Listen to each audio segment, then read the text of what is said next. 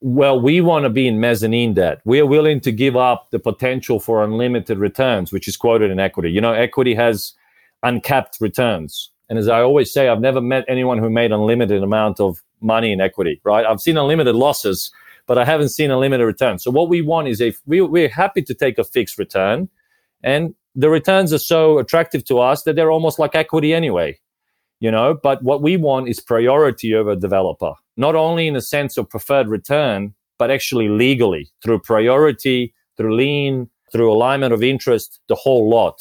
So that in this essence, what we end up having is a developer who has his own capital on the line, his own reputation on the line.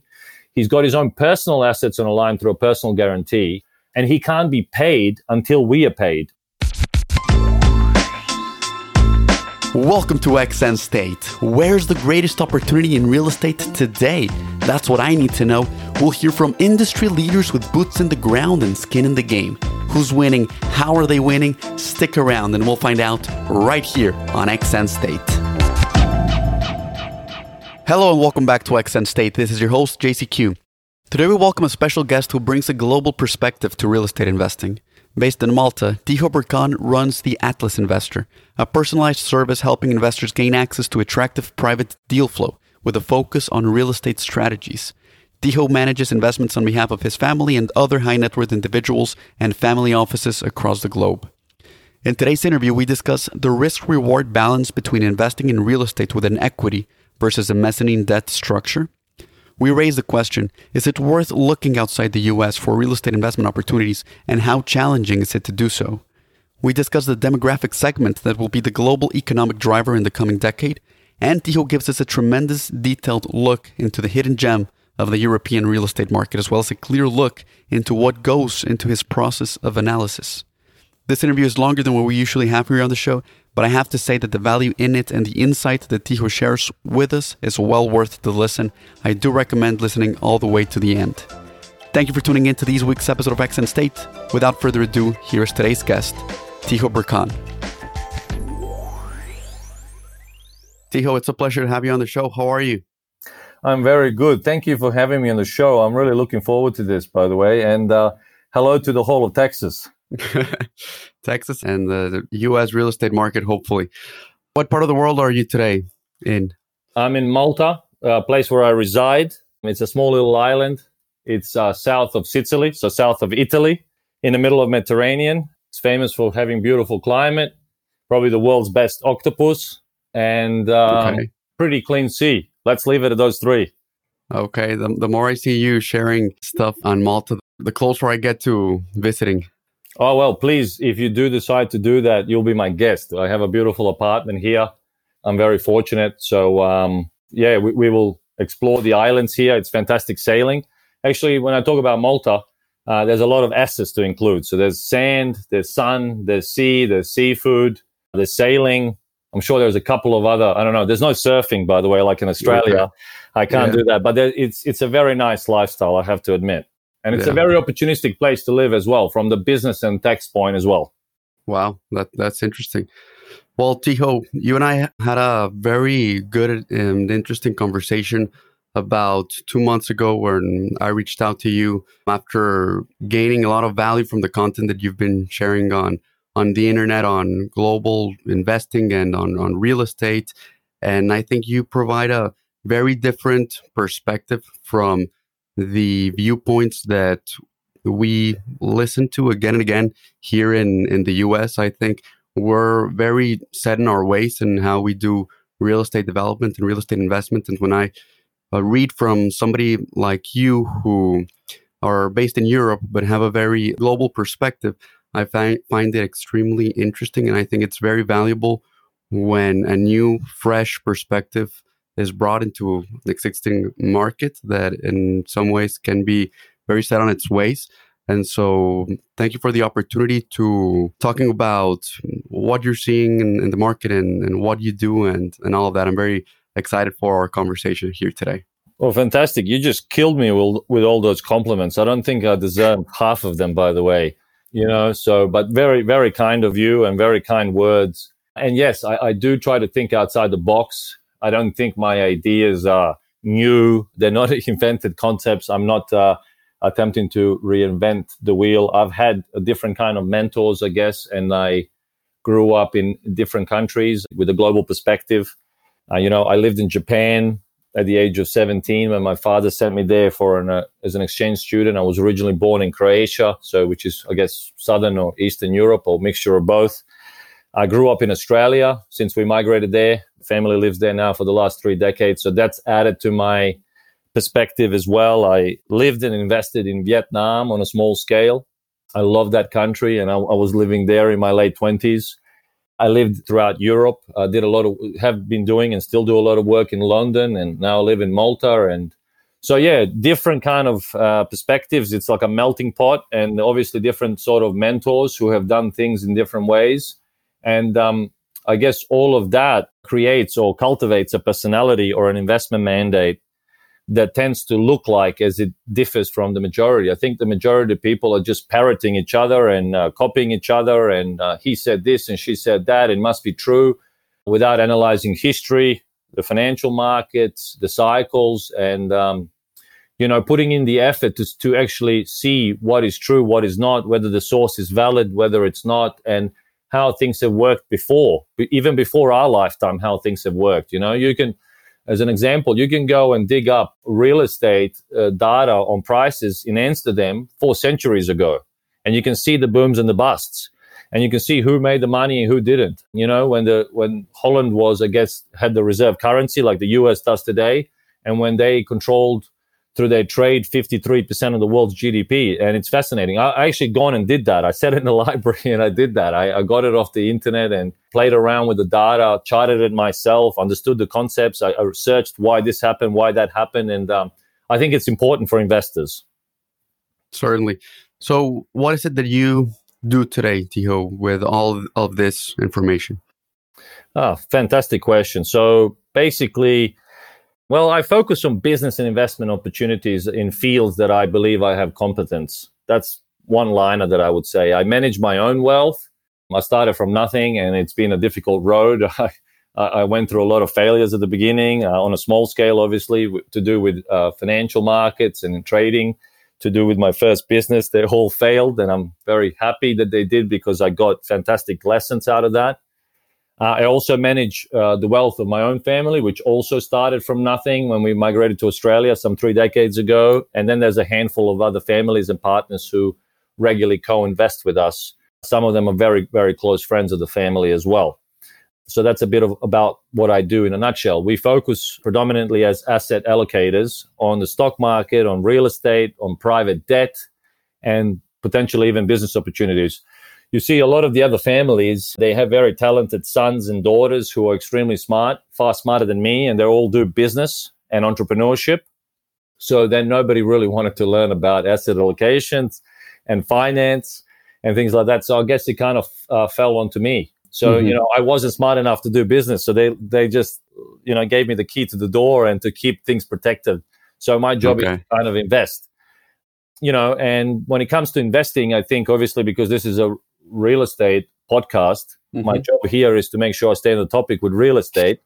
So we do four different kinds of opportunities when it comes to real estate, uh, or you can say maybe four different kind of strategies. Usually, strategies are core, value add, and opportunistic. We're mainly in the opportunistic side of things, but sometimes in value add. But four criterias for deals. First of all, our bread and butter is basically direct uh, real estate projects in single family dwellings. And usually this is on the luxury side.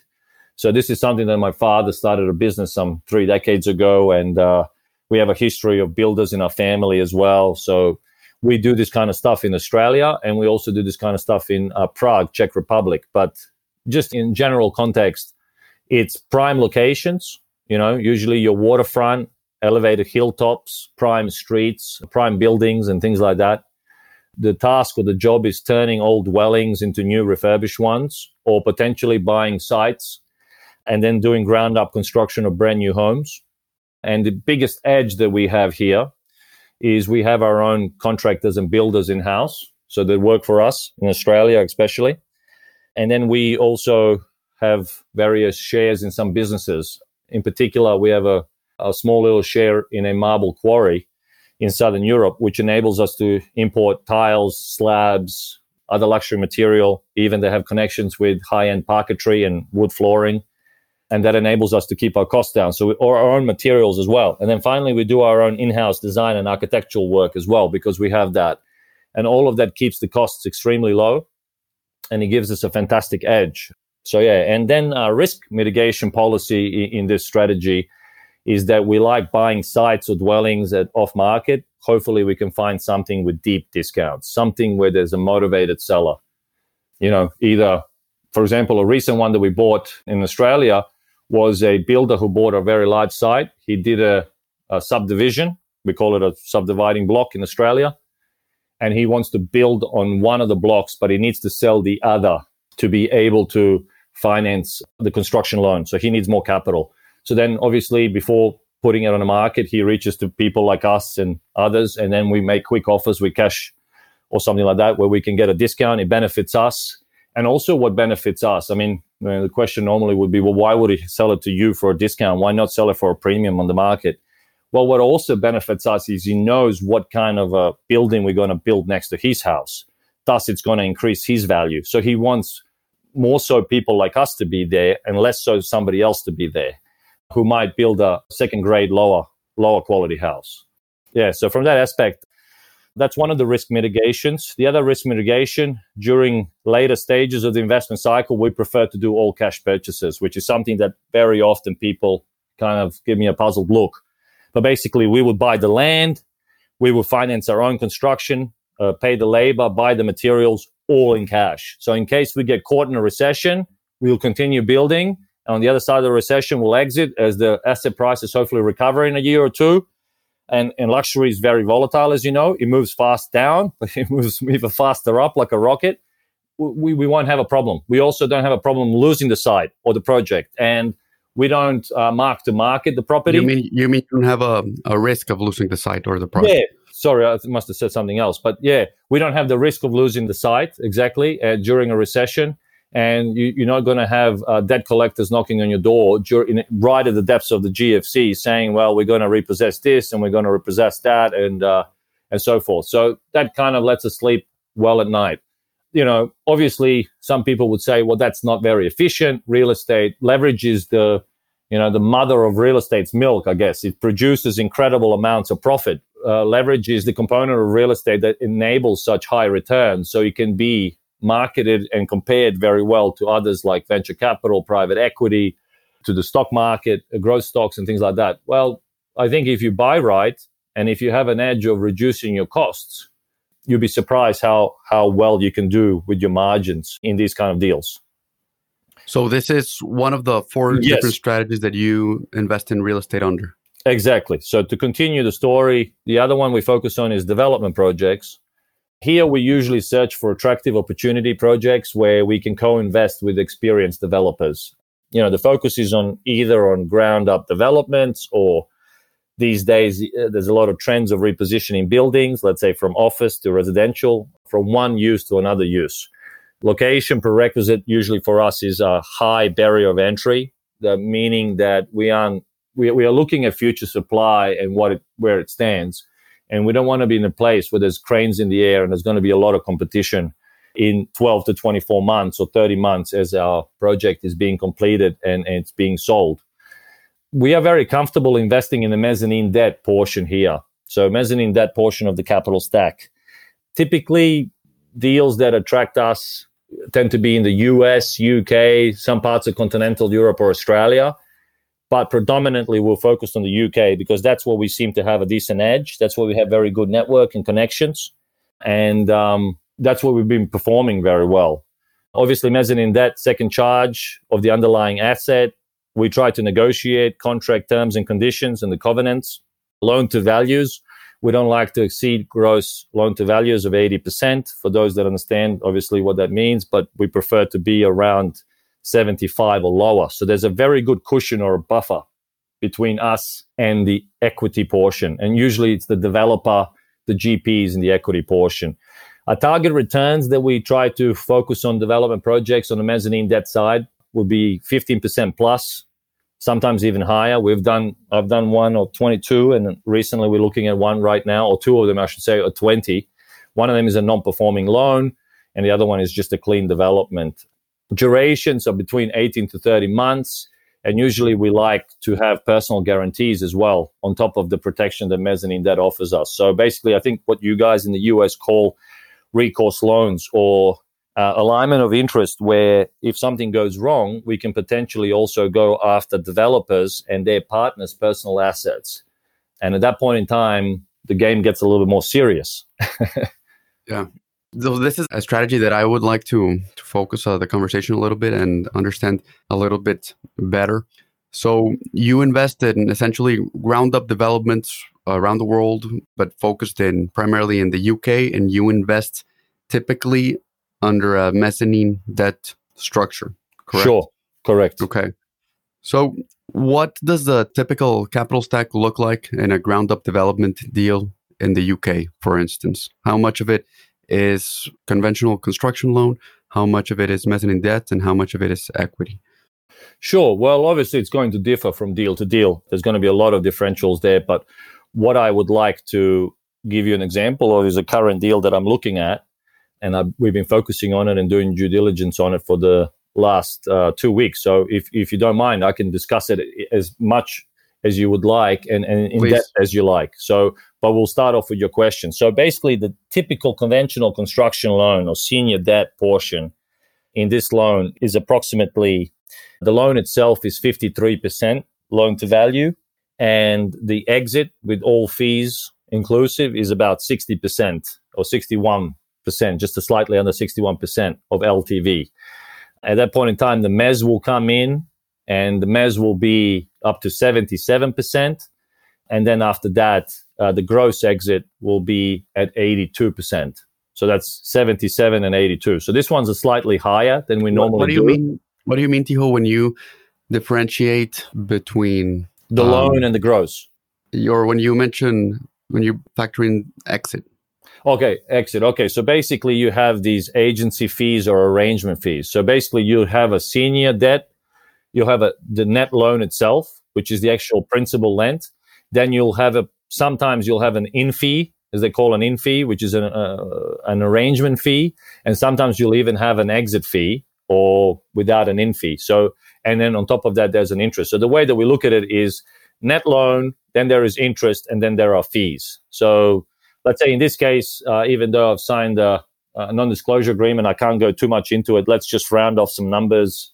You know, it would be, let's say in this case, it's 8 million pounds for the loan a million for the interest and let's say 200 or 150k approximately just to give you some round numbers for the fee. And then there will be there would be a gross exit for the senior.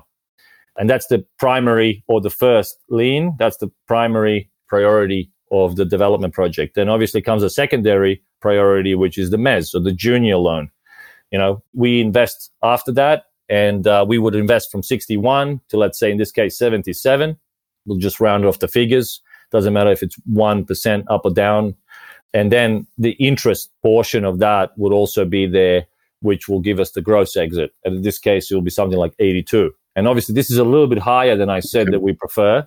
But nevertheless, we still entertain these deals because, you know, you don't want to judge a book by its cover. At the beginning, it might look like it's a little bit more risky and so forth. But once you do a deep dive into the deal, you realize that this deal is far better than it looks, and there's a, fa- a fantastic alignment of interest.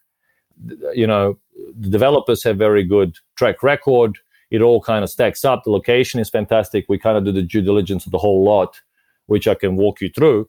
And you, you kind of consider and say to yourself, well, even though this is kind of a little bit more riskier than the normal LTV that we would take, it makes perfect sense, and we we will probably consider investing in it. And what is the interest rate in this case for the mezzanine portion?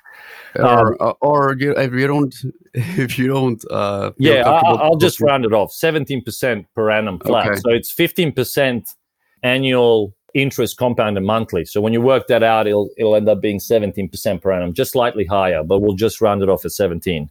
So the okay. total return, gross total return, will then be thirty four percent over twenty four months. That's the target duration, and that's the target interest rate. What's the duration for the project? Uh, 24 months. Okay. So typical construction projects that we're in, development projects that I'm just discussing right now with you would range between let's say sometimes you can you can get something for 18 months but usually let's say 18 to 30 months with the sweet spot being 24 months that's the target so it's two year target and obviously as you probably know with opportunistic real estate strategies it's a higher risk higher reward so it's not cash flowing real estate so these kind of interest rates are paid at the end as an interest balloon payments they're paid at the exit of the project when senior exits, they get their principal and interest. When Mez exits next, they get their principal and interest. So you're not getting monthly cash flow uh, because the developers are not charging anybody rent. mm-hmm. Yeah. Yeah. Yeah. So in this case, you're uh, seen in a traditional way. It seems to me you're forming between 15 to 20% typically of the capital stack.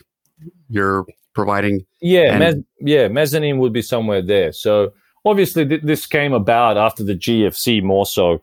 After reading some history on real estate debt and, and so forth, and listening to interviews with prominent investors like Oaktree Capital, Howard Marks, and some others, basically you come to a realization that uh, after GFC, Dodd Frank and Basel III rules and many others. So when you see, just to clarify, GFC, you mean the global financial crisis? Of course, I apologize. So the 2008 yeah. Lehman and GFC, yes. Post that event, obviously, real estate was the primary catalyst for bringing down the global economy because of leverage. Surprise, surprise, here we are again at a similar point. Maybe we can still leverage some more. Let's see how far we can go. But you know, uh, give it to humans. They, they're not going to disappoint you in that task when it comes to risk taking. But obviously, after the GFC, we attempted to learn some lessons about leverage, and clearly we failed. But we attempted through Dodd Frank and Basel III and OECD rules and all kinds of things like that.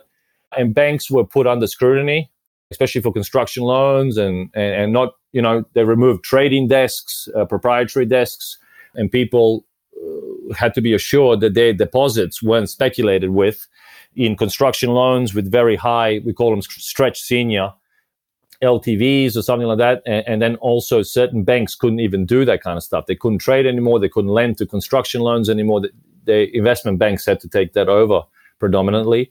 And then the LTVs fell. A lot of the, the loan to value ratios were sitting, I think, prior to GFC, around 2006 7 was sitting at on average around 80% for senior which I've seen from, I think, a JP Morgan report. I just laugh at that.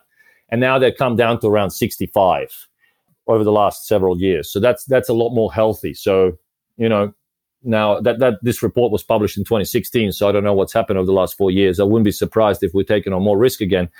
But, um, obviously somebody had to fill that gap. And typically the way that you guys do it in the United States, I believe, is when you're doing a development. I've had a lot of deals put in front of my face is that they'll borrow 60 to 65 from the bank, which you guys call construction loan.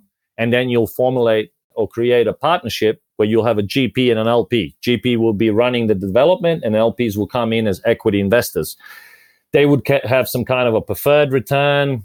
I don't know what it is. You know, different deals carry different preferred returns. And then there'll be some kind of a split and a promote and a waterfall structure and so forth. We don't want to do that. Okay. We don't, no, thank you. We don't see very good alignment there because we're all sitting in equity. There is no priorities over one over the other. So what we will prefer to do is that block between what the developer can put in as their own equity. Let's say in this case, I'm looking at a deal in front of me. They got about a million pounds on a 15 million pound GDV. And by GDV, I mean gross development value or the total sales. Let's call it the total sales. So they'll put in a million and they need obviously something like 4 million to finance together with the senior loan. They need additional 4 million to finance the overall cost of construction, just to round off the figures. Well, we want to be in mezzanine debt. We are willing to give up the potential for unlimited returns, which is quoted in equity. You know, equity has uncapped returns. And as I always say, I've never met anyone who made unlimited amount of money in equity, right? I've seen unlimited losses, but I haven't seen a limited return. So what we want is a we, we're happy to take a fixed return, and the returns are so attractive to us that they're almost like equity anyway. You know, but what we want is priority over developer, not only in the sense of preferred return, but actually legally through priority, through lien, through alignment of interest, the whole lot. So that in this essence, what we end up having is a developer who has his own capital on the line, his own reputation on the line. He's got his own personal assets on the line through a personal guarantee, and he can't be paid until we are paid or the senior debt is paid before us. So, in other words, the alignment of interest occurs, in my opinion anyway, or the people that I work with would agree with me, is that what is good for a developer is to try to make the most amount of money. But when, you know, things don't work out so well, we want to make sure that they will do a best possible job to mitigate the risks in the deal because they have so much riding on the line that their equity and their profits is actually our cushion or a buffer. So as they start losing money, we don't mind. As they're getting more and more punished, we don't mind. And if there's a profit there of three million pounds and an equity investment of a million, that's four million pounds worth of mistakes they can make. And we can still exit, let's say, at a break even or a gross exit or half of our interest, full principal plus half of our interest. All of a sudden, the picture changes because now we're not all sitting in an equity stack. We're not all going to suffer a, a permanent loss of capital or a potential loss of profit. They will, and we won't. And the longer that the deal goes on, whether there's a construction delay and a cost overrun, or whether there's an inability to sell the units and exit, their profit declines and our interest penalty increases. So our interest is occurring. So it's constantly going up. So it's in their best interest to finish the project as quickly as possible on time without a cost blowout and to sell it as quickly as possible. Otherwise, we have penalties in our covenants of legal terms that constantly keep increasing our interest and it's de- declining their profit and eventually starts eating in their equity buffer. And that point in time, the situation, in my opinion, is completely different. People who are involved in the, uh, in, in the actual deal think in different ways. You know, the reputation, the equity, the profits, the compensation, it, it's all kind of stacked in a different way. And therefore, I think the, the alignment of interest makes the deals a lot smoother for us. What's the most interesting to me is that I mean when I when I hear you say that and you convey the protection that you have by investing under a mezzanine debt structure versus equity, the protection seems clear. What I'm very interested by is the fact that you're able to achieve interest rates of 16%. You mentioned up to even 22% when yes. a lot of the eh, equity investments, at least that we've seen, are in that same range. Yeah, well, this is what I would like to convey to you we are basically sitting in a portion above the senior debt. So the way that in United States you, you structure the deal is you have a construction loan or senior debt up to 65 or 70%. And then you have 30% of equity, right? That's a big portion of the project of the overall cost. 30% of that uh, overall stack is trying to make a return. And that's a far larger amount of money that you need to get a, a multiple on. In our case, we have a senior debt that sits up to 60, mezzanine debt comes up to 80, and that's the leverage. So, in other words, the developer is leveraged by 80%, but there are different stages of that. So, if you, I guess, if you understand what I'm trying to say, is you have a bigger investment base in the United States. Uh, you, from the deals that I've seen, you're not using mezzanine debt, which can further lever up the equity but we don't want to do deals that go too far into the equity side. You know, once you start getting over 80%, even though you're in mezzanine debt, truth be told, you're actually entering equity portion. And, and uh, on that side, very quickly, things can go wrong. So that, that's why we always say we prefer our mezzanine debt to sit around 65 to 75. We're willing to go up to 80, in this case, even uh, uh over 80, but there's got to be a good reason for that. Mm-hmm. Have you invested as mezzanine debt on a on an investment that went south? of course, of course. But actually, we're just picking up a deal right now that went south, but it didn't have mezzanine debt. It had senior debt and equity, and it's in central London. It's in an area called Hackney, uh, which is northeast London from the prime area. And uh, the deal, basically, the contractor went bust in a deal 12 months in and all kinds of issues occurred. I'm not going to get too deep into it. And now we're investing a mezzanine debt portion into that deal to take it over. We're going to be putting in our own contractor and finishing off the deal. Uh, obviously, has when somebody's already done the demolition, when somebody's already done the foundations, uh, whenever somebody's already done the framing and even started working on the facade and things like that, a lot of the heavy lifting, let's say, a lot of the moving parts which are risky have already passed. But yes, we've been part of deals that have gone south. But unfortunately, up to this point, we have not been, fortunately for us, we have not been in a position where we've been hit very hard. But we've seen developers finish off the project and work for free. Basically, their whole profit would be wiped out. And in some cases, even they would start losing some of their own equity. And we haven't been part of a project yet over the last five years that we've been investing in this kind of a strategy where we've completely had a developer be wiped out. So one of the reasons potentially why that uh, has happened is that we don't like working with any kind of a developer.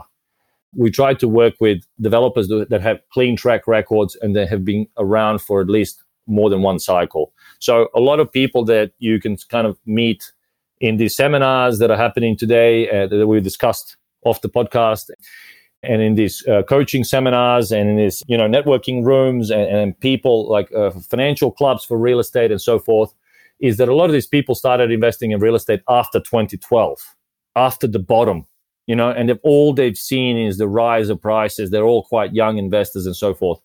We don't want to work with young managers or young gps you see there's a famous stock market investor hedge fund manager called stanley druckenmiller and he was a, a, he used to work for George Soros, and he holds the best track record for investing in I guess capital markets or financial markets. And he always says that in the hedge fund world, you want to pick a manager that's between let's say 35 to 45, predominantly somewhere around late 30s. That's when they have enough wisdom and enough knowledge and enough risk management to handle your funds as a solid fiduciary, but they're still young enough to go and take bold bets and risks in real estate, it's a completely different thing. We don't want to hang around with 23 year olds up to 40 year olds. We want to hang around with those old dogs, those dogs that have wounds and scars on them, and they've been around through the 1990 recession and a bust back when even Donald Trump was feeling it.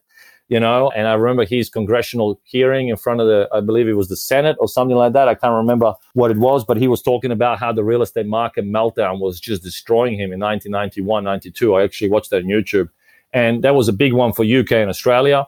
And as well, the GFC of 2008 in Lehman was a lot of pain. So we want to make sure that the developer has been through at least one cycle. In other words, one downturn. So in other words, somebody that started in, in 2000 and now has been developing for 20 years and that they have a clean track record, right? What do I mean by that? They don't have a default or a bankruptcy. So we work with those kind of people. We try to find those kind of deals where they have clean track records. You can't always find that. And sometimes you can mitigate the risk in other ways. But potentially, we want to make sure that the location is sound, the leverage is not too high, and the developer or the sponsor that's in charge of the deal has very good track record and has been around for a while. If you do those three things right, I think you mitigate about 75% of risk. And then if you go into mezzanine debt, you mitigate some more risk because things always go wrong in construction. And if you do all those four things, you know, uh, I guess I don't know, 95 out of 100, you should be okay if you chose it right. But there's always going to be that odd deal when things don't go right. Yeah. When a deal goes south, there's a couple scenarios. One is, as you mentioned, the developer finish off the project while working for free. But that's under a scenario where the bank necessarily didn't take over the asset. But in the scenario where the project really turns bad for some reason, while it's under construction and the bank has to take over the asset, that's a case in which your portion of your, your investment would be compromised, right? Yes, I mean it's possible, but it's it's very difficult for that to happen. So let me explain both of those. So the first one, when the developer is working for free, it doesn't mean that something potentially has gone extremely wrong. But what it does mean is potentially developer has uh, had cost overruns. He's overspent, which obviously comes out of his profit margin. And then maybe the market is potentially even slow and selling those units is very difficult. At which point in time, he would have to give a discount on those units. That would kill his margin even further. And he would completely, in some cases, remove the profit. Now, why does he do that? You see, he does that because the longer he would wait, the more interest there is being incurred by senior debt construction loan and the mezzanine loan, which is even higher in this case. And or, eventually he would go into a loss. Or perhaps in a project, for example, it's typical to what we see here. If it's um, leveraged that 65% with a conventional bank loan, the developer may not feel as pressured to sell a certain asset or sell certain units in order to pay off the debt. Because if it's levered at 65% at a 5% or even less these days interest rate, then you don't feel as much pressure as if you're having to pay 20% interest on a portion of the capital stack plus the conventional loan. And I don't know what typical interest rates in Europe are for bank loans these days. Sure. So that's a very good point. So typically in the UK, I mean, look, it really depends on your location, depends on how much you're borrowing, the LTV, and depends on your track record and your standing already with the, with the bank. But typically between, let's say, construction loans range between, I think, four to 8%. So it depends, uh, like I said, how much LTV you're going. The higher up you go and the more senior you borrow, there's a certain point where they'll just cut you off because they don't want to do that. But you can get unconventional stretch senior from, let's say, hedge funds or family offices or something like that, where they'll agree to do a stretch senior or what we call a blend. Typically in Australia, I've seen family offices do a blend where they take the senior and the mezz together and they'll charge like a 12% or 11% on the overall, but there'll be certain clauses as well. Like depending on different country, there's different rules. Like they'll only do the loan if there is a certain amount of pre-sales of the plan, or they'll do, uh, you know, certain criteria needs to be met before they also lend the loan. So yeah, but look, uh, to come back to the original point, so the longer the time takes, the more the developer would feel the pressure. And obviously, he's already made some mistakes. So to mitigate those mistakes and, and not to go into a minus where potentially we go after the, his personal guarantee, he would just try to do what we call like a, a quicker exit. And that would be discounting the price of the units for a faster sale or going to the bank and doing a cash refi once the building is completed. You know, at that point in time, they can buy out the senior and, and the mezz debt but he will be stuck there, I guess, with uh, a group of apartments that he can either rent or sell. It's up to him, really. But uh, the rate of return then falls for him and his uh, limited partner investors who are sitting in equity. You know, and on top of that, obviously, he at that point in time he can do a, a conventional commercial loan where you would do, I don't know, a twenty or a thirty year interest only loan for the first five years, and it's at a very low LTV of sixty five percent and it's for every single condo or unit, you know, like a typical residential loan or a mortgage. And the interest rate would then be around two and a half or percent or so. I'm not sure what it is in the UK right now. Okay. Okay, that makes sense. So, Tiho, you're a, a, you call yourself a global investor. You're evaluating different markets constantly across the world. Most of us are trying to find opportunities within a certain market, but you are evaluating the markets themselves and trying to determine where the mo- most attractive opportunities are. And I want to ask you, how do you see the global environment today? Where do you see more opportunities in what markets or for somebody who doesn't have the like country frontiers as their investment boundaries because a lot of us do um, sure to take those as our boundaries of investment for somebody who doesn't have those boundaries where do you see the the opportunity the best opportunities today? So that's a fantastic question and while i can't call myself a complete global investor because that would mean that i'm going to go around to diff, like 50 different countries or something that's almost impossible and uh, not desirable. But we do focus on australia continental europe in the sense of czech republic the uk and then we've invested before in the us as well and I'm sure in the future, we probably also will invest in, in New Zealand, at least if we buy something for our own family, which we're looking at and developing. And you also said Vietnam. Uh, yeah, Vietnam, I've, I've, purchased a couple of condos, but I wouldn't really go, call that. That's more of a speculation. That's not investing. I was actually one of the earliest people in Vietnam to invest because the market has been always closed to foreigners, and I used to live there. And uh, they opened up the market in 1st of July 2015 or 16. I can't remember which year it was. And I was one of the first people to get what's called a, a, a pink sheet or a red book or whatever they call it, where you have a leasehold property. This would really shock some of the people that are listening. You have a 50 year leasehold on a property. So it's not even yours. And my basic investment was that it, obviously it's a speculation, but it, it turned out to, to, be very good. But with prices so high in Seoul, South Korea, uh, and I visited all these places, Singapore, Hong Kong, Taipei, Taiwan, and Tokyo, Japan, just in uh, Shanghai and Beijing. Basically, each one of those is, let's say, at least over a, a thousand US dollars per square foot. The way you guys think about it, we think about it as ten to fifteen thousand US dollars per square meter. I figured that Vietnam trading at between one to three thousand US dollars per square meter, being some seven or eight times cheaper in some cases was an incredible value. And these people had no place to put their money because the bonds were already so low in, in a lot of these places like Japan and, and Taiwan and South Korea, even now Australia. A lot of people flock into real estate. And when Vietnam opened up, news spread.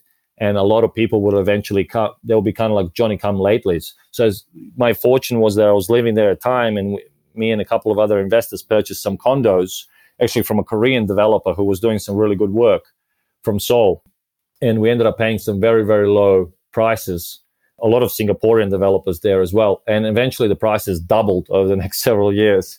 And in some cases went up even more. It was just ridiculous. And it was a very very nice sell. Another thing is that foreign investors don't have to pay capital gains tax on real estate in, vietnam. So it was a pure gain. But look that's that's a story over a beer or a glass of wine or something like that to laugh at.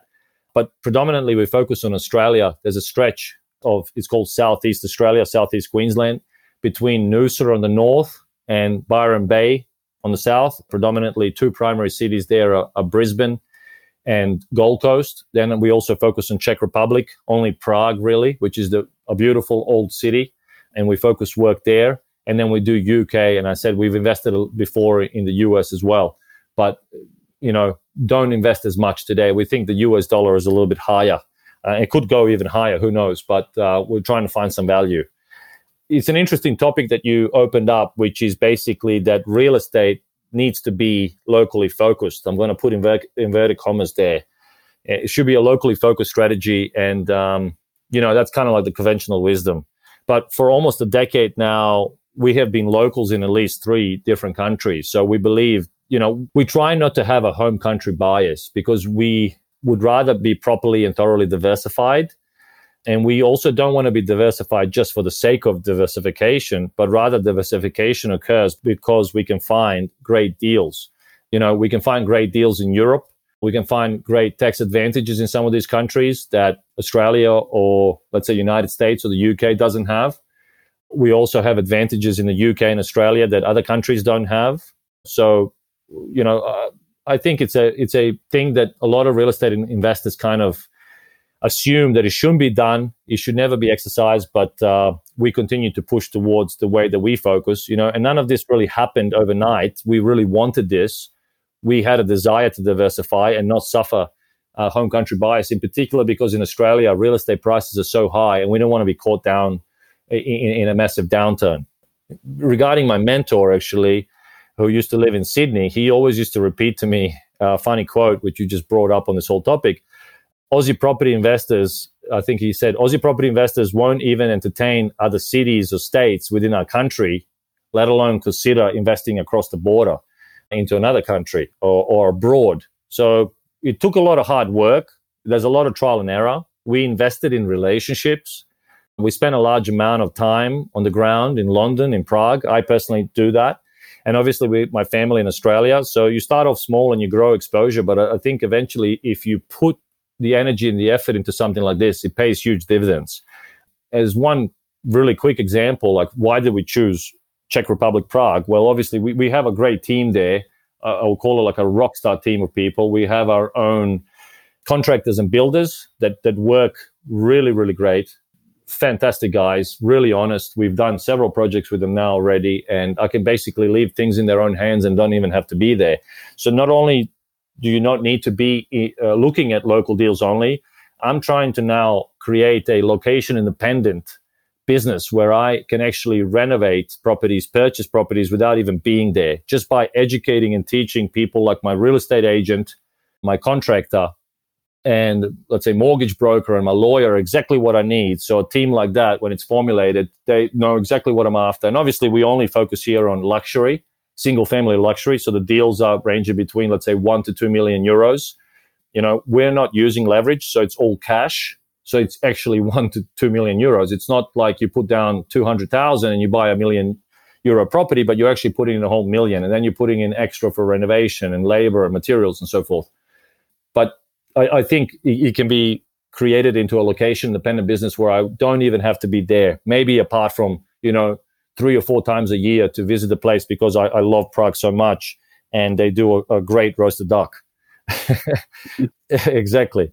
You know, and I, I think altogether this pays great dividends because let's say the Czech Republic, fantastic tax on, on, real estate, very low capital gains tax with great exemptions in place, very low mortgages. Like the average mortgage in Czech Republic is laughable. I think it's something like fifty to sixty thousand euros, which I think is an average car loan in, in, in the US. Uh, so the leverage is very small. The government um, you know, United States or Australia, even UK, they're incredibly indebted countries, both privately and publicly. And while that might not matter to some people, I kind of look at it in the old school way, the Austrian economics way. So I think leverage for us is very important because we saw what happened during 2008. Czech Republic uh, has 30% debt to GDP, one of the, the lowest in Europe and one of the lowest in the OECD. They also have the best unemployment rate at below 2%, similar to Japan a trade surplus, not a deficit. A local market is predominantly what moves the prices, and it's not foreigners buying or something like that. You know, in Sydney, Australia, where we don't invest, you had a lot of Chinese coming in, similar to Vancouver, and they were pushing up prices. That creates a bubble, and then you can have a bust when they pull back or when there's restrictions or something like that. We don't want to be part of those markets. Uh, so the leverage is low. You know, um, look, is there risks? Yeah, there are plenty of risk everywhere, but all of those things tick the box. And then obviously, if you know anything about the history of Prague, during World War II, Nazi Germany, when they took it over, they didn't destroy it or bomb it. And when the Russians came back the other way, and also when the Allies, like the Americans, were, were carpet bombing together with the Brits, the, the whole of Germany, including Dresden, they didn't really touch Prague. So Prague is one of those untouched cities during World War II, which didn't get damaged. And why is that important in real estate? Well, the whole old town, which is massive, it's all in pristine condition and it's in the original condition. So it's all heritage. So actually, you can't add any new supply at all. And then they have this incredibly difficult application process, which takes up to seven to 10 years to get a, a permit in some cases to, to touch a heritage building. You know, so we don't like buying the whole buildings, trying to get permits, trying to build new things. It's, it's really, really difficult. And the supply, if you look at, for example, I, I saw this on Bloomberg Terminal a couple of years ago they were comparing three Eastern European cities next to each other, which were Budapest, Warsaw, and Prague. You know, this is capital Poland, capital Hungary, and capital Czech Republic. And those two cities, Warsaw and Budapest, they had normal kind of supply that you would see, developers adding supply every now and then. In Prague, it was like rock bottom for nine years. Just you can't add any new supply. And prices continue to rise. So the holdings that we have there and the investments that we have done there, we feel that if there's a recession or a bust, such a low leverage market, very, very low debt in the private sector relative to the GDP. A lot of deals are bought cash, like we the way that we do, especially in the luxury part of the market, because no one's going to give you loans where the you know p- people are earning so little compared to the Western world. But it's climbing. Obviously, it's climbing closer and closer to Germany. But at the end of the day, we feel the prices can fall, but due to the limited amount of supply and very low leverage, we've noticed, like, for example, let me give you a quick example correlation wise. Barcelona and Madrid in Spain, who had a huge bubble prior to the GFC, similar to United States, like places like Nevada and Las Vegas, they came down like 60% in price. They were more expensive than Prague was in 2006 7 when real estate was peaking. Prague fell less, but it fell. Madrid and Barcelona fell a lot, and then they kept falling and falling and falling into 2012, 2013. Prague bottomed in 2009 automatically, and they, the, the shortages were felt. Okay, yes, there was loss of confidence, demand falls, things were very bad. You know, there was a the banks were tested, the financial system was tested. It was a scary time.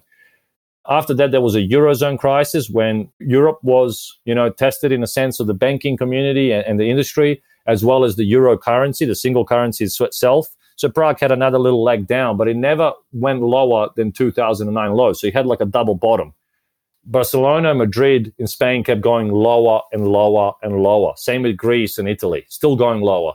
Okay. And then now during the recovery phase, Madrid and Barcelona have recovered only slightly. Some prime properties have done well, no doubt about it. But the whole of Prague is now more expensive than Barcelona and Madrid. It's the over the long term fundamentals show their true color. Uh, you know, the fact that they have a fantastic manufacturing sector, very low amount of supply, very low unemployment, very low debt. There's not a lot of speculation going on, and all these things put together basically mean that when prices fall, they, they fall less. And the barrier of entry is very difficult. You can't add new supply. So automatically prices start to recover.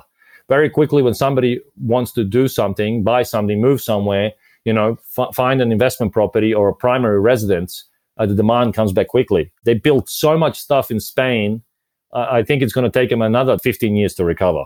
So that's just one example. So I think that's what attracted us to Czech Republic. We didn't just throw a rock and kind of ended up there. We did all of this research, which obviously I'm not going to go too much into depth, but it's really catching up to Germany and Berlin. I mean, I noticed when I was doing a lot of research, for example, in 1990, the standard of living and the wages were about 20% of what they were in Prague, what they were to compared to what they should be in, in Berlin now in 2018, recently Deloitte's published a figure that Prague is now 72% uh, the wages have caught up to Berlin. So in other words, and Berlin is a fantastic real estate market to invest for a lot of Germans, and that's the biggest economy in Europe.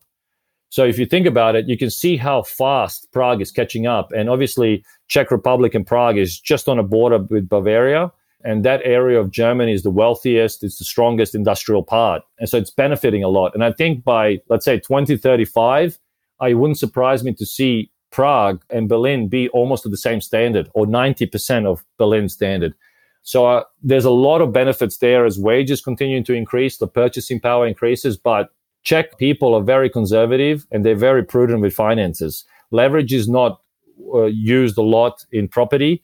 Uh, it's not used a lot in corporations and it's definitely not used a lot by the government. You know, recently, for example, to stimulate the property market even more, because Czech Republic runs a surplus budget as opposed to a deficit like Australia or UK definitely or the US definitely and so forth. I mean, there's been a lot of spending by the United States, obviously, and you know we're experimenting with MMT, modern monetary theory, or as I call it, more money today. Don't pay for it tomorrow, and we'll see how that ends up, obviously. But one thing that Czechs did is they had a surplus, so they didn't have to borrow any more money, and they cut the acquisition costs of real estate in the country just recently during the coronavirus. So we used to pay 4% property tax to acquire the real estate. Now it's zero. So when I'm buying these projects, now I, I have a free entry into real estate and I don't have to pay anything. So when I exit, I pay a small capital gains tax. In some cases, you can get exemptions and all I have to do is pay a small real estate agent fee. So basically, I can buy and sell real estate constantly without any transaction costs and taxes.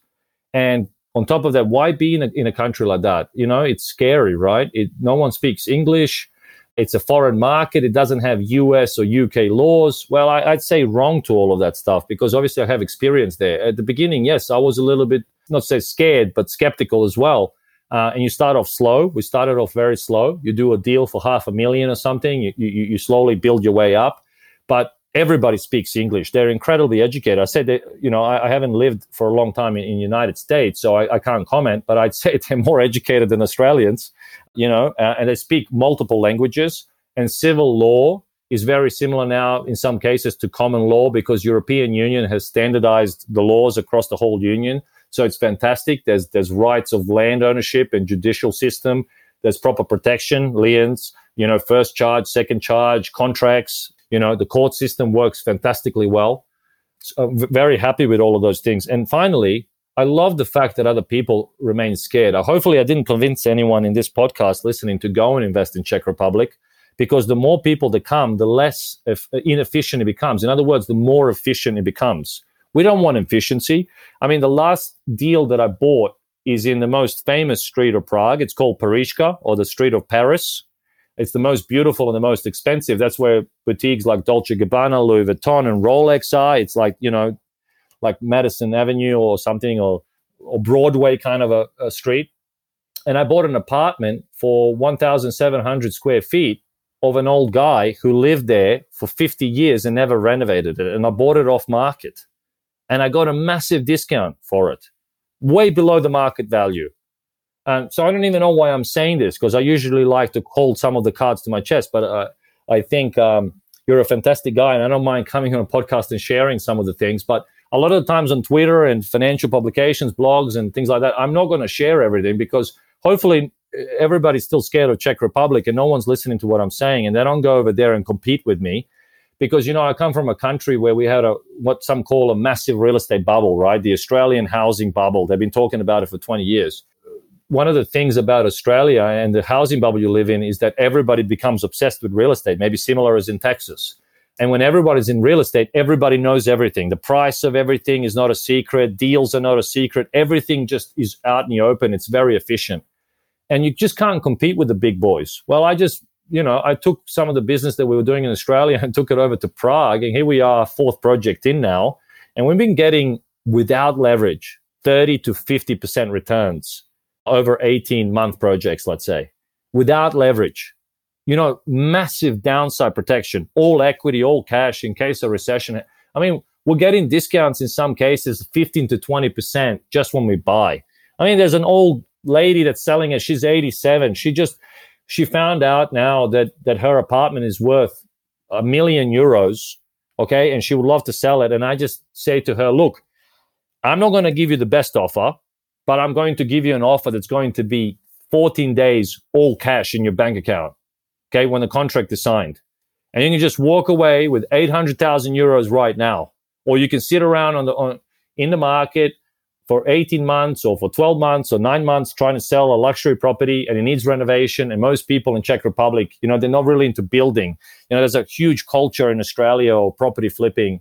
There's a huge culture in the US of doing the same thing. You know, people love doing that kind of stuff. And it's a fantastic way to make a primary or even a secondary source of income. Uh, couples do it, wife and husband get into it, families get into it. In Czech Republic, no one's doing that stuff. I came from an Australian market, which is kind of like a big bubble, and everyone's talking about real estate at barbecue. I came to Czech Republic and nobody cares. And I was like, oh my God, this is an untouched haven. No taxes, low taxes.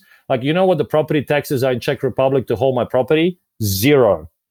You know, I think in Manhattan they pay something like what, a couple of percent a year on the luxury properties. They're getting killed. I don't even know how people make money there.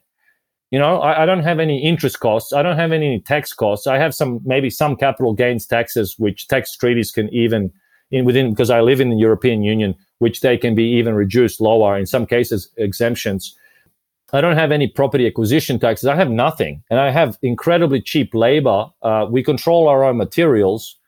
Yeah, I mean, when I look at it, for me, it's a no brainer. And the fact that everybody's, you know, I'm going to do inverted commas now, but Eastern Europe, ooh, you know, spooky music. I love it. I hope it stays like that and people don't discover it. But I think I've just ruined it with this uh, with, with last 20 minutes. So I'm going to have like three Americans and seven Aussies now in Prague next year running around buying deals that I should have gotten. But I, I think I'm going to be doing it with leverage. but but I think if somebody from listening to you right now decides to invest in the Czech Republic, I think the first thing they would do is reach out to you and try to do it through you.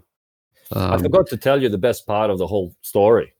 Okay. They have the best beer in the world. You even have Germans who are renowned for great beer, who travel across the border to drive to Prague to drink uh, Staropramen, which is like a world renowned beer. They say it's something to do with the water and the river.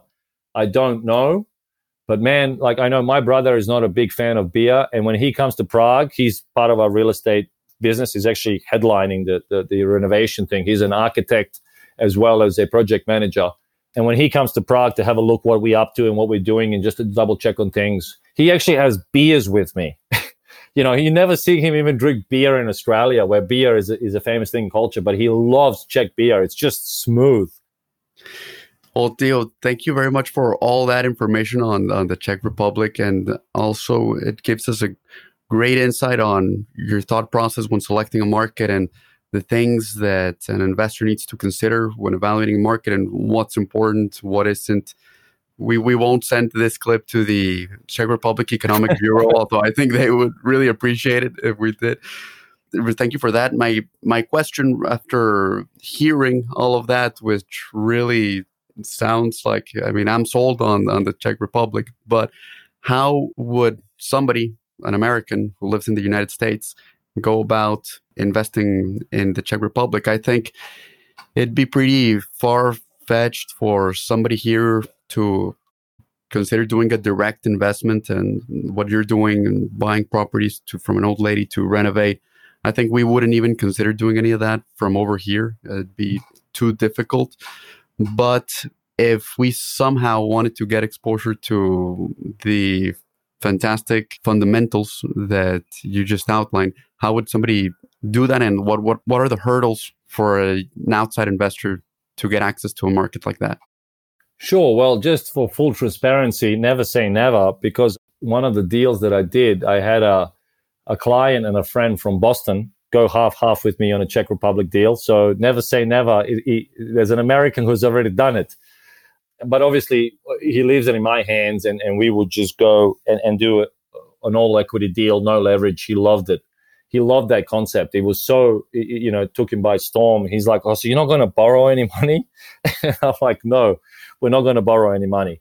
You know, he, he really liked that.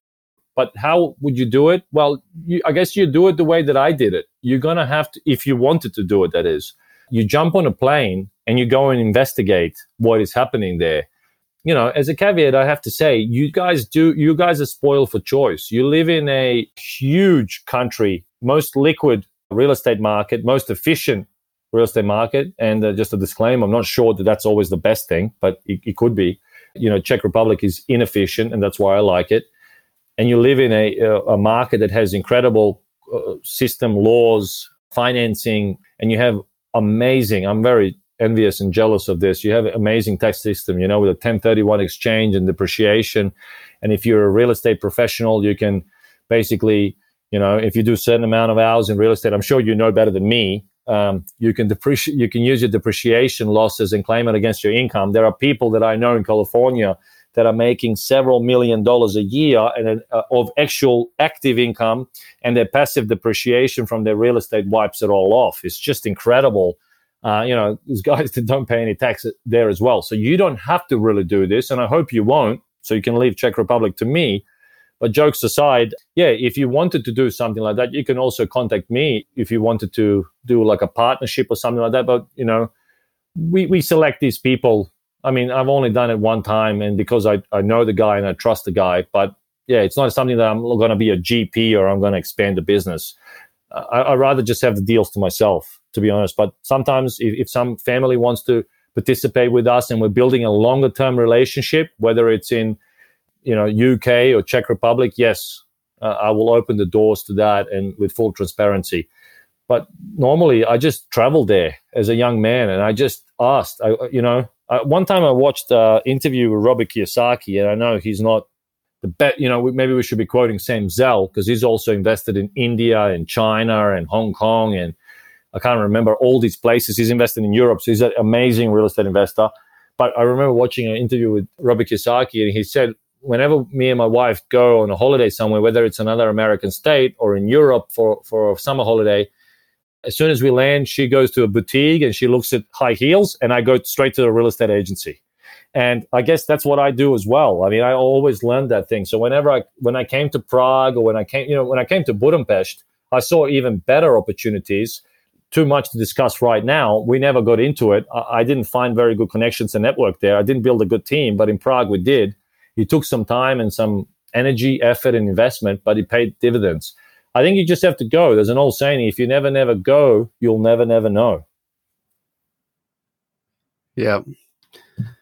And do you have an idea, Tiho, of, of the legal and tax implications and hurdles of investing in Europe from the US? Of course. Uh, well, first of all, US and Europe have a fantastic tax treaty, a double tax treaty. So generally speaking, the way it works, but you have to consult your tax attorney, you have to consult your accountant and CPA or whatever you guys call them, and whatever they call them in different countries. But the tax treaty makes sure that you don't get double taxed. So let's say you're investing in UK mezzanine loans. UK has a withholding tax. That's another advantage. We didn't discuss a lot of the advantages of mezzanine debt, by the way, over equity because uh, we were focusing on certain uh, topics of that one project in particular. But away from the advantages that you have, which are basically alignment of interest, and you know another advantage of mezzanine debt is the defensive asset class, which focuses on capital preservation, but it's a hybrid between equity returns and uh, senior debt or debt like protection. Another great advantage is that interest is taxed globally, everywhere. If you look at uh, withholding tax rates at a much more attractive rate than capital gains. You know, so uh, for example, if you're investing in Australia, the capital gains tax is 30% of your profits. In United States, it's probably something similar, right? Obviously, you guys have 1031 exchange. And as long as the current president stays in power, that's not going to change because he's a real estate guy. But maybe they will change sometimes. I don't wish for that to change to you guys because you guys are doing fantastic job with that. It's making everybody a better investor. But in Australia, we don't have capital gains exemptions as good as that. We do in some ways, but not all. But interest has a withholding tax of only 10% in Australia and capital gains is 30. You see, so lending money is far more attractive than actually investing money as an equity holder. Now, people will say, well, you can make so much more money in equity. Yeah, but I don't think so. If you can find deals at, at 12 or 15 or 18 or 20% mezzanine debt, you're doing just as good as equity, but you have far more protection and far better taxation. So net, net, you'll be probably better off, at least in Australia. In the UK, withholding tax on interest is 20%. Capital gains at 28. Once again, that same thing. In Czech Republic, it's the same thing, right? Interest is taxed at a lower rate than capital gains, but Czech Republic is very low taxes across the board. It's like basically in teens or even single digits. And, then depends also where you live. We have offices in Hong Kong and Malta. Those are two financial hubs, let's say, that are geared towards tax op- optimization. So when we're investing in places like the US, we have fantastic treaty with Malta. When we're investing in UK, oh, we have a God-given treaty with Malta. You know, we, we save a lot on taxes. So that's really good. Hong Kong also we use for Asian investments in some other parts as well. So it really depends. For United States, you know, you you would pay taxes only once. So in other words, if you were to invest in a mezzanine debt in United States, you would have taxes to pay on the interest gain. If you invest in the UK, you would have the same taxes to pay, and then you wouldn't pay them again in the US. You'll get a UK tax credit, and then there will be no taxes to pay in the US. So usually it works that way, or the withholding is not held in the UK. You receive all of your funds back in the US, and then you file your own tax return there, and then you pay local taxes in the in the US as if you invested in a US deal. It's really not that complicated, mm-hmm. especially yeah. if you use a, a tax attorney that focuses on things for expats or foreign investment, like uh, foreign outflow. So when you're yeah. when, when you have capital that's that's flowing into other countries, and these kind of people are really really skilled at understanding which type of IRS forms to fill out and how that income is perceived. One final thing I would say is that we have we uh, actually the United States encourages foreign investors like us not to do equity deals. This is for anybody that's listening. That's a GP we're actually encouraged to do debt deals because the IRS has a special, I, I forgot what the form is, but my uh, uh, tax accountant knows. But you, if we use a foreign corporation and we lend money into a, a, project in the United States and we have no control over that project on the GP or as an LP or something like that, but we just lend money directly to it, the IRS won't give us any withholding tax. We will actually get the full principal and full interest back without paying one cent in your country. And if we do it from a place like Malta, we also don't have any tax to pay in our own country. So it's actually far better for us to lend money in that form to United States, especially if we can find attractive deals, than it is to participate in equity because foreign investors cannot get always the same benefits as local investors in the US with 1031 depreciation and all these things.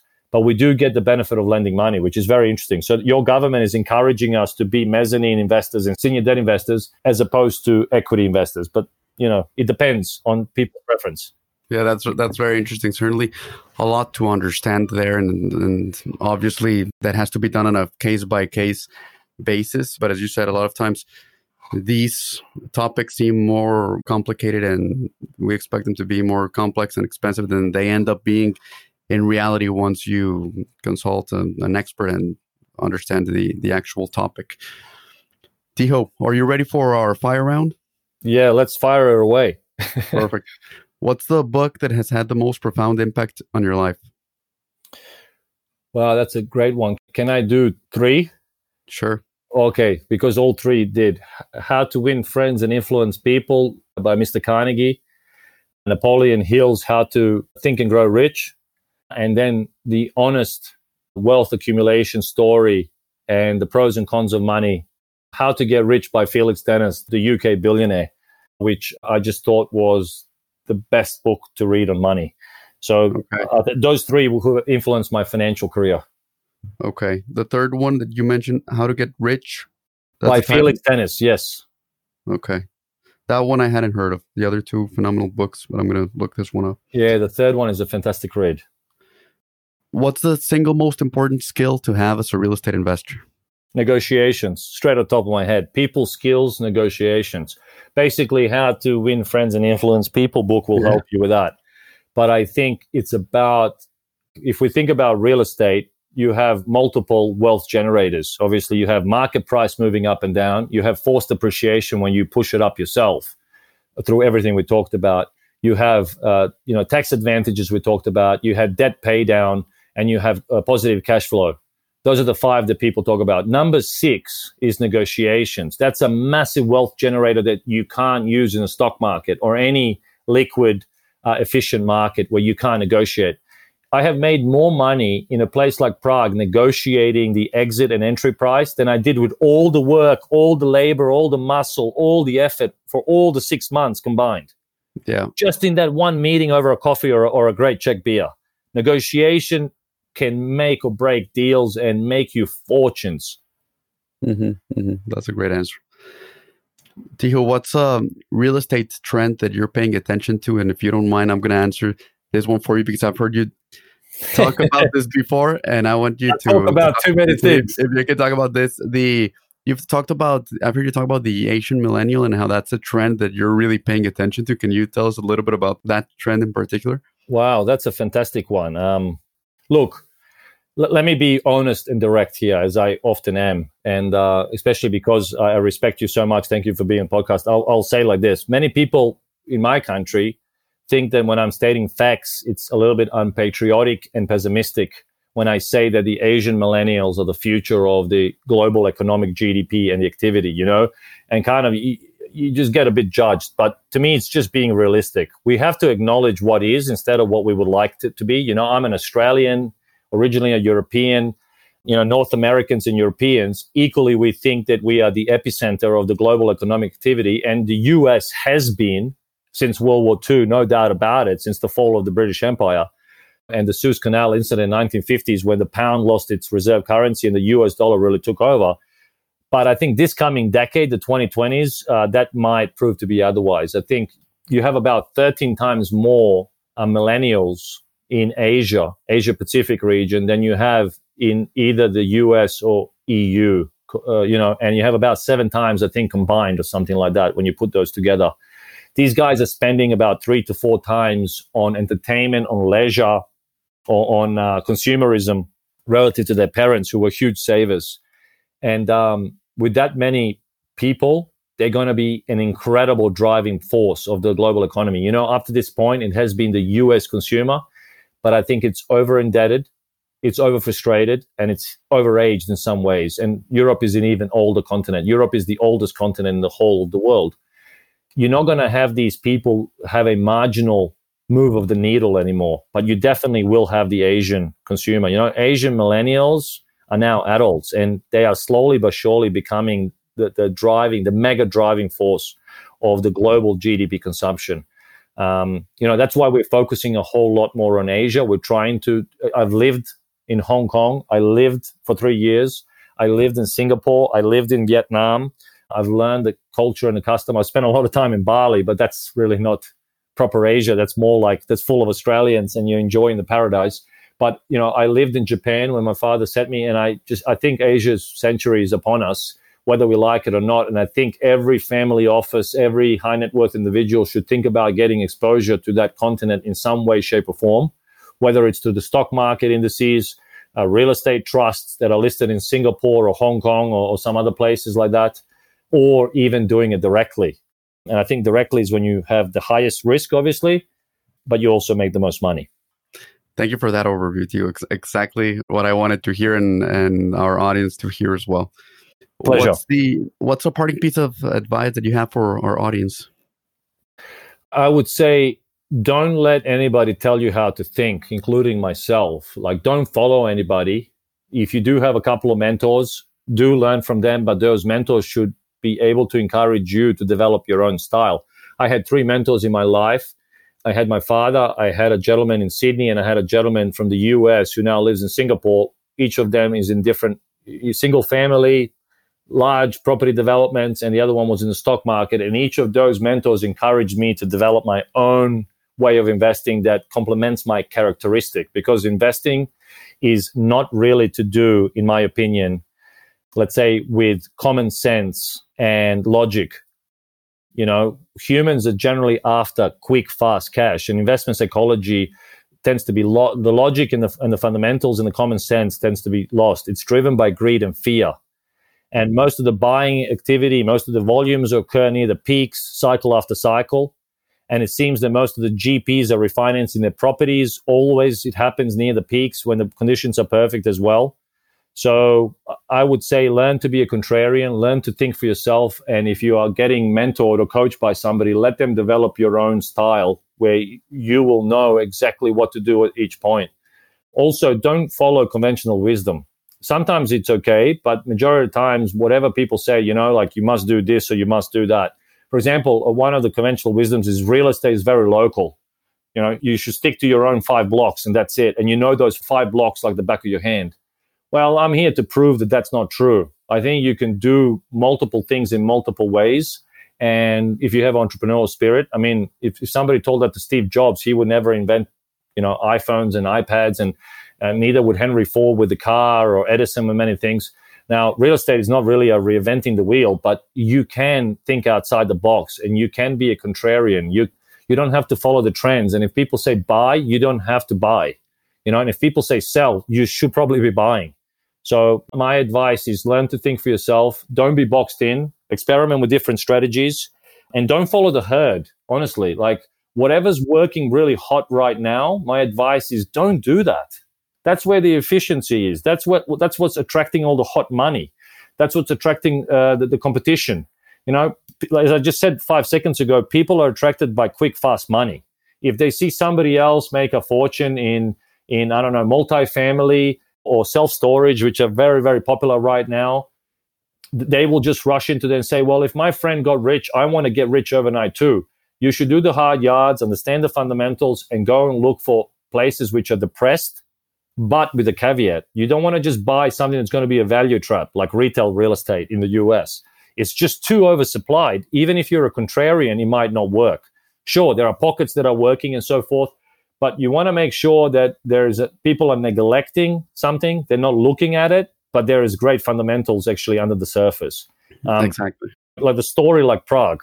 I went there because exactly. nobody else went there and, I, and I, I, made millions of, of, of euros profit so far, and I hope nobody else comes there. Yeah, and clearly the reason why you went there is because of the fundamentals. Because you gave us a, a fantastic walkthrough of why you made that decision, and it's because you answered all those questions for yourself, and it made sense to you, and that's why you were able to really give us the overview that you sure. did on, on why you made that. Caveat: Every single person that I, when I went to do a first deal in Prague, hesitated to, to do any investing with me, or it went further and made sure to tell me that I was completely out of my mind. Okay. And I, you know, as my mentor always used to say back in the day, the more people laugh at your idea and the more crazy they call you, the higher the chance that you're onto something good. You have to be careful. There's always risk, but you don't want to follow the herd. Stay away from the group think. Yeah. Thank you for that piece of advice, Tiho. Pleasure. And how can people reach you if, if I'm sure a lot of people are going to have questions and whether it's questions or whether wanted to reach out to you to learn more about something or to find out how to invest or take advantage of these opportunities, how can somebody do that? Well, first of all, thank you for asking that question. Normally, under normal conditions in the world, I would say, please jump on a plane, come to Malta, let's go sailing, and let's grab some octopus on the grill, and let's enjoy a couple of weeks to get to know each other before we do business. Because the way that we do it in Europe and the way that it's done in Asia is we do we do relationship building and see if we can trust each other before we work, and uh, that's very very important for our family uh, I think with, you, you develop that kind of a relationship, you can know what to expect from the other side. But since we have COVID and not a lot of people will be jumping on any planes right now, unfortunately, and travel is, is restricted, if they wanted to have a chat, if they wanted to uh, ask some more questions about what we do in the UK or Czech Republic or Australia, they can either reach me on my Twitter. Maybe they can send me a, a private message or something. Or my, my handle is at Tiho Brkan. So T I H O B R K A N. Very unusual name. It's my grandfather's name, by the way, Tiho. Or they can, um, you know, email me directly, tiho at theatlasinvestor.com, or just visit my website and fill out the form, theatlasinvestor.com. You know, obviously somebody gave me that nickname a while back when I started investing in, in different places like Vietnam and Czech Republic. They were joking. They were saying, man, I'm going to open up an atlas and I'm going to pick one place and I'm going to wonder whether you would invest there or not. You know, I, I wouldn't invest there, but uh, it was Ukraine. I wouldn't invest there, but you know, right now it's not looking so bad actually. J- just as a caveat, prices are down in US dollar terms 80% from their all-time highs in 2007. So I don't know. Maybe we finally hit a bottom in that godforsaken country, which has gone through so so bad, such bad things. You know, war and GFC and problems with the territories and everything. And I've been paying actually attention to a lot of these countries average price per square meter or per square foot, let's say, was 300 to 400 US dollars. Now it's below 100. Wow. Yeah. Yields are nine, like cap rates, as you guys call them, are between nine to 12. Wow. Yeah. I just saw you get even more excited with that. So, yeah. but look, there is many bad things happening there corruption and state of uncertainty and, and, and issues with the law and issues with the currency. It's not that easy. Um, but yeah, that's the Atlas investor name anyway. So maybe we, maybe fitting. we pick more sound sound countries with sound laws. Just the fact that you know what or have a preliminary idea whether a, a random country is uh, a good idea to invest in or not, that says a lot about you and what you do. And I'm impressed by how much you know about everything that we discussed and we kept it we you did a really good job or we did a, a, good job at keeping it very specific to real estate but I can't imagine you having, and this is a niche of what you do, having uh, that same wealth of information on the other types of investments. Exactly. you also. I'm not really a real estate investor, and I'm not really a stock market investor, and I'm not really a business person or a private investor. I, I'm somebody like I don't know, maybe like an Indiana Jones kind of a finance guy who's looking for opportunities or searching those old holy grails uh, that, that, are lost. I go to places where there are, you know, the roads that are not so often taken, and that's where I find opportunities. But that doesn't mean that there's there's multiple ways to skin the cat. People shouldn't do things my way unless it fits their character. This really much fits my characteristic and my temperament, and that's how I like to invest. And hopefully, a lot of people that listen today don't follow what I do, so they can leave more profits for me. Tiho, thank you very much for your time today. The interview was amazing. It was full of wisdom, and I appreciate your transparency and honesty and directness. And I, re- I really enjoyed it. I took a lot from it. And I think you repeatedly mentioned on on your Twitter the importance of bringing value, and you more than did today with the information that you shared with us. So I'm really grateful for that. Very kind of you. Like I said, I don't deserve half of those compliments. Very, very kind of you. It's my absolute pleasure to come on the podcast and share some of these things. I don't really do it that often, and I wouldn't want to go this much into depth.